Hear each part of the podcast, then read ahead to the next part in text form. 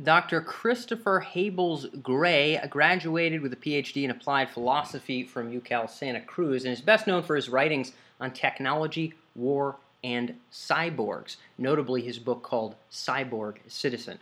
In this interview, Dr. Hables Gray explains his ideas around how, around how seemingly mundane technologies on social media help to blur the line between man and machine, as well as his predictions about how our cyborgs will progress in the coming decades, including our integration with drone technologies, brain machine interface, and more. We certainly cover a lot, and so we'll dive directly into the interview.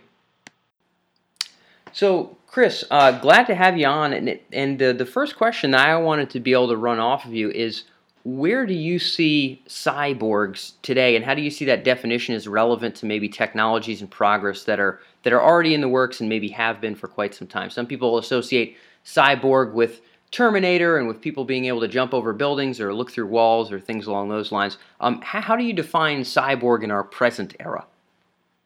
Well, where do I see cyborgs today is everywhere. Because the term cyborg means any system that's an intimate um, interconnection of both organic and machinic elements, whether it's a human or a cockroach with electrodes in its head, or whether um, it's a human who's been vaccinated. So anyone who's been vaccinated is a cyborg. The huh. question is not whether or not you're a cyborg, because most humans are, and many other uh, systems and features. It's what kind of a cyborg you are. There's many different levels of this cyberization, uh, including the far futuristic uh, anticipations of creatures like Robocop. Um, so the see we have been cyborged already is to understand that cyborgization is a continuation of the very process that makes us human, using tools, making machines.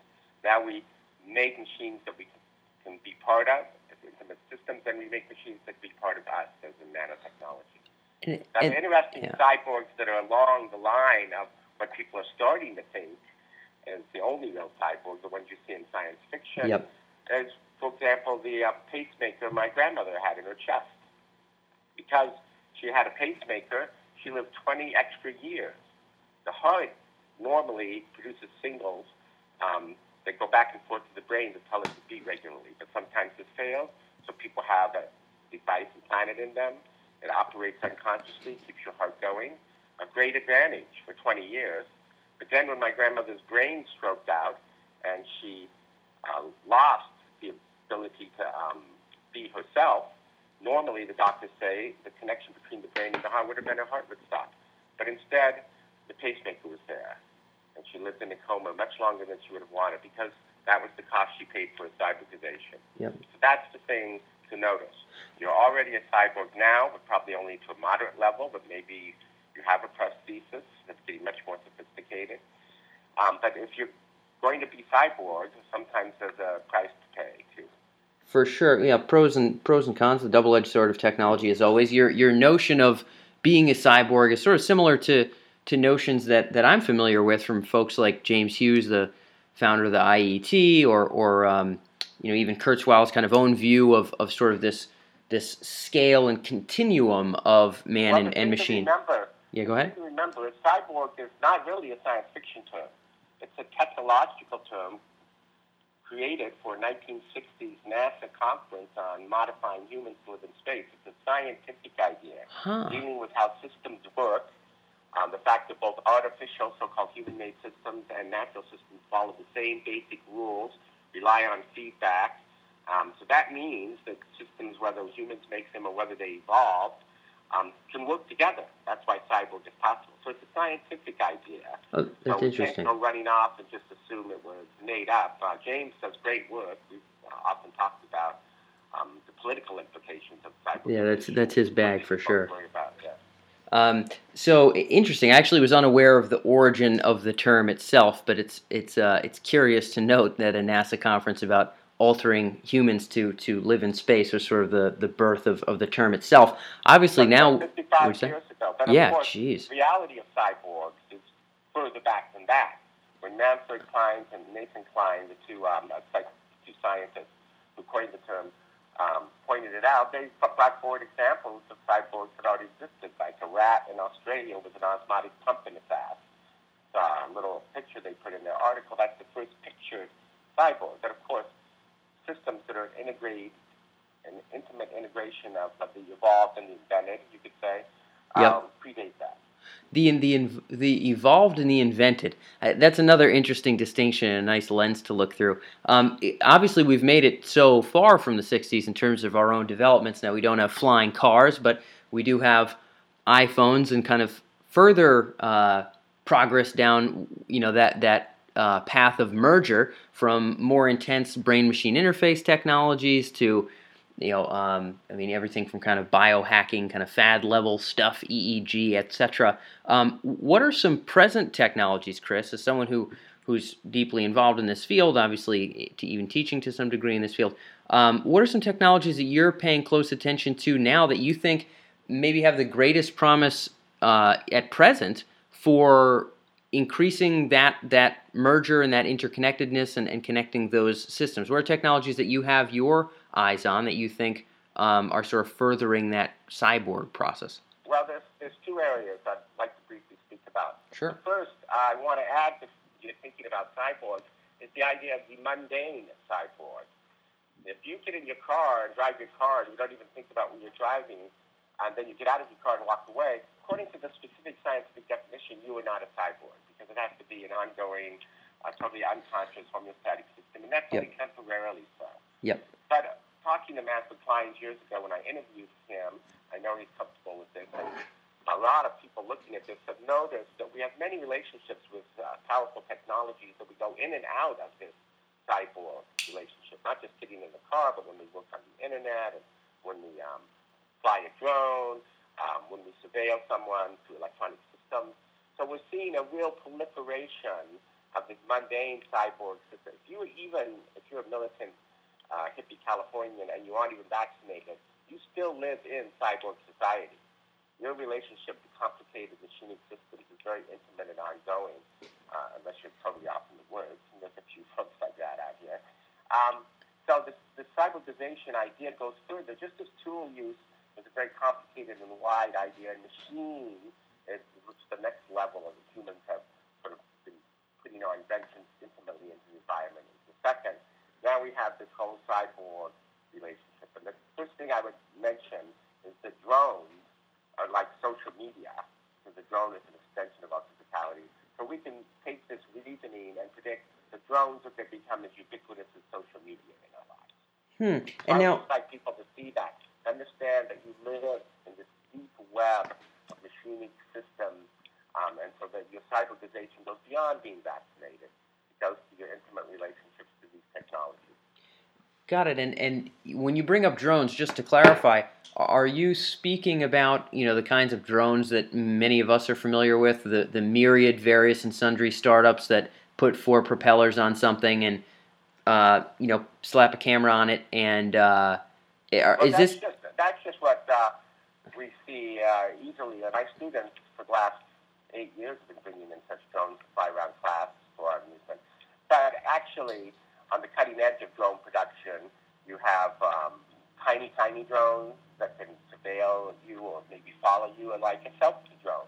Within uh, five years, people have little selfie drones who will always be taking selfies with them all the time. They can choose their favorite one. selfie drones? Wow. All right. Well, talk about a future prediction. I, I like I like that one. That's that's not And daunting. also- That's not daunting or then- scary.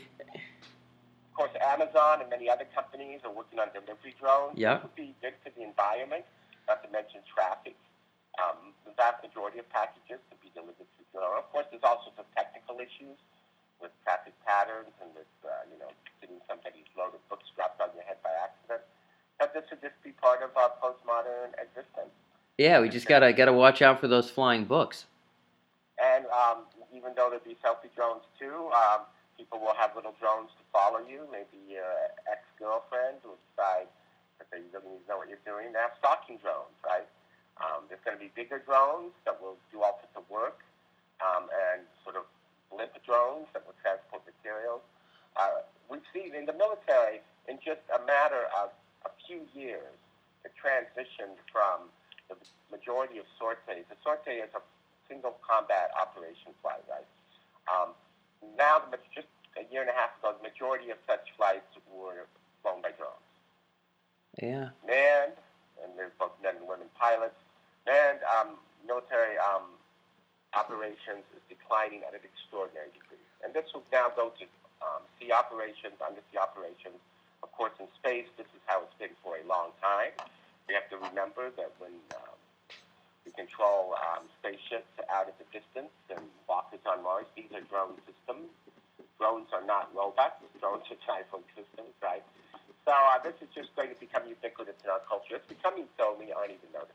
Yeah, and, and this is curious, Chris. You know, because to be frank, I mean, I was expecting a, a brain-machine interface angle here, or some kind of a genetic well, that's the next thing I'm going to talk Oh, okay, about. great. Okay, yeah, Very we'll we'll go we'll go ahead on that one too. Yeah. That's the mundane type of. But if you want to look at the cutting edge of both the power, you could say the promise, but also the danger of where cyborg technoscience is taking us, Yeah. the thing to look at is optogenetics.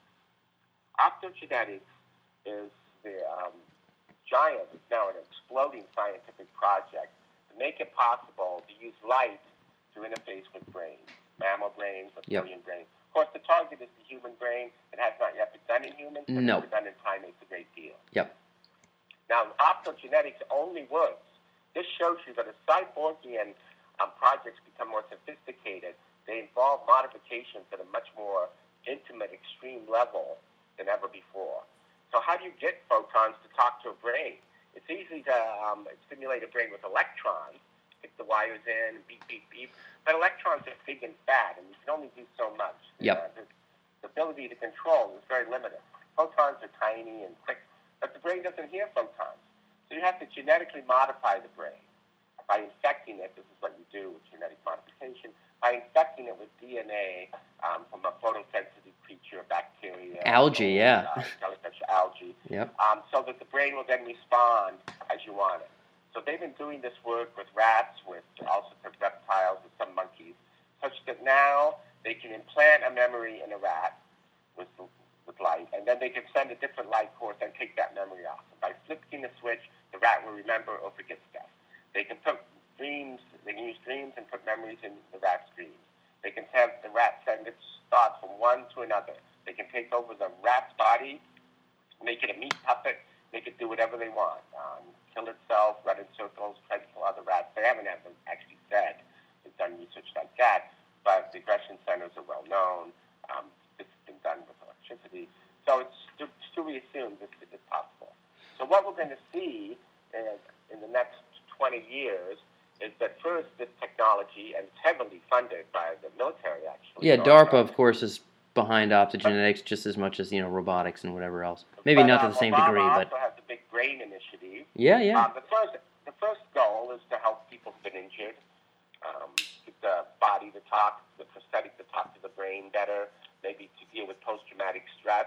Yep. But it's sort of a bit scary when you look at the DARPA proposals.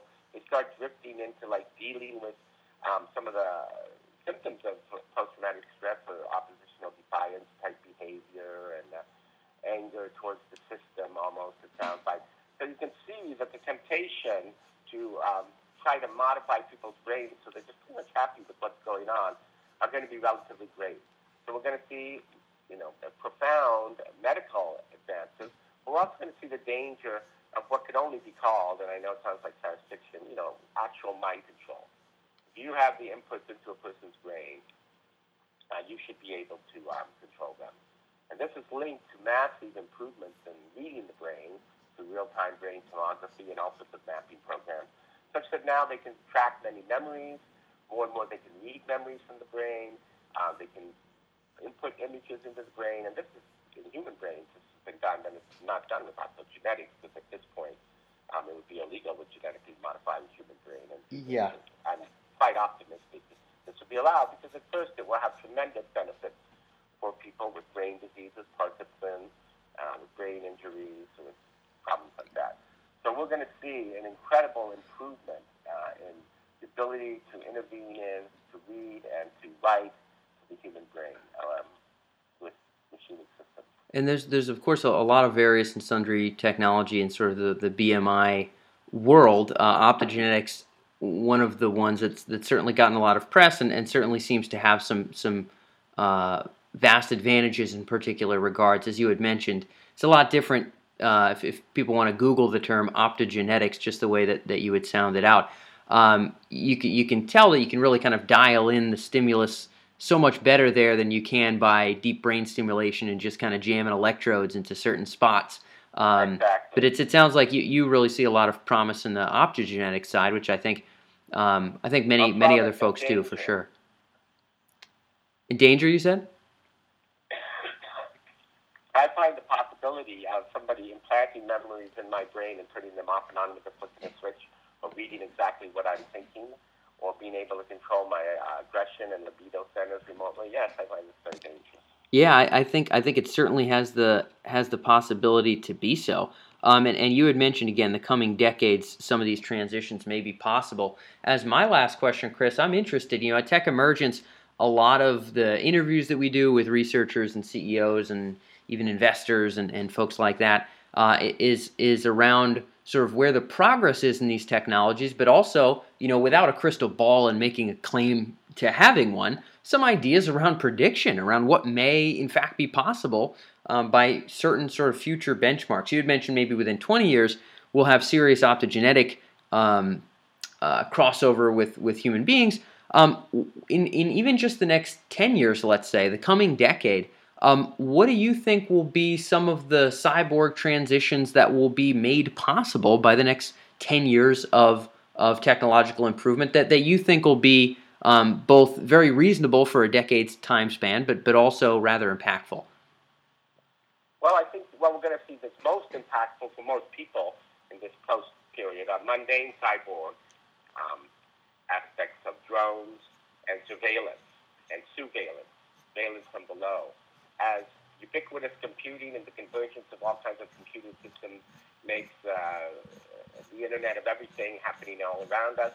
We're going to see extensions of ourselves physically, as in drones are, as well as mentally, as in all kinds of surveillance systems, just playing a major impact in how our lives are shaped. Yeah, and you, way you, everyone yeah. carries around their phones, yeah. linked to their phones so often, it's totally changed the actual fabric of how we experience life. The explosion of social media and this is what we're going to see in an even deeper way with these other things. Eh, so. I'm, I like that, Chris, and I'm, I'm, I, I wanted to, to get a little bit deeper on that. You know, this this notion of mundane cyborgs. Um, just to clarify for myself and for, for those tuned in who may not be familiar with the term, um, mundane cyborg is is a a system that you know, regularly interacts with and is an extension of a, a biological system, um, but isn't invasive, is just sort of complementary and and uh, effective in some kind of an ongoing way and extending capacity. Is this what you're referring to for mundane cyborg? I just want to make sure. Pretty much. My colleague Steven Mentor has really been uh, developing this idea, and so have a few other people. I think one book has just come out about it. But the cyborg definition, being scientific, involves actually a homeostatic, that means unconscious, kind of relationship between the artificial and the natural parts uh, of the cyborg system. You know, cyborg system, living and dead together, evolved and invented together, um, organic and inorganic together. Yep. So um, technically, if you can choose to go in and out of this cyborg relationship with the technology, then it's not a full cyborg relationship.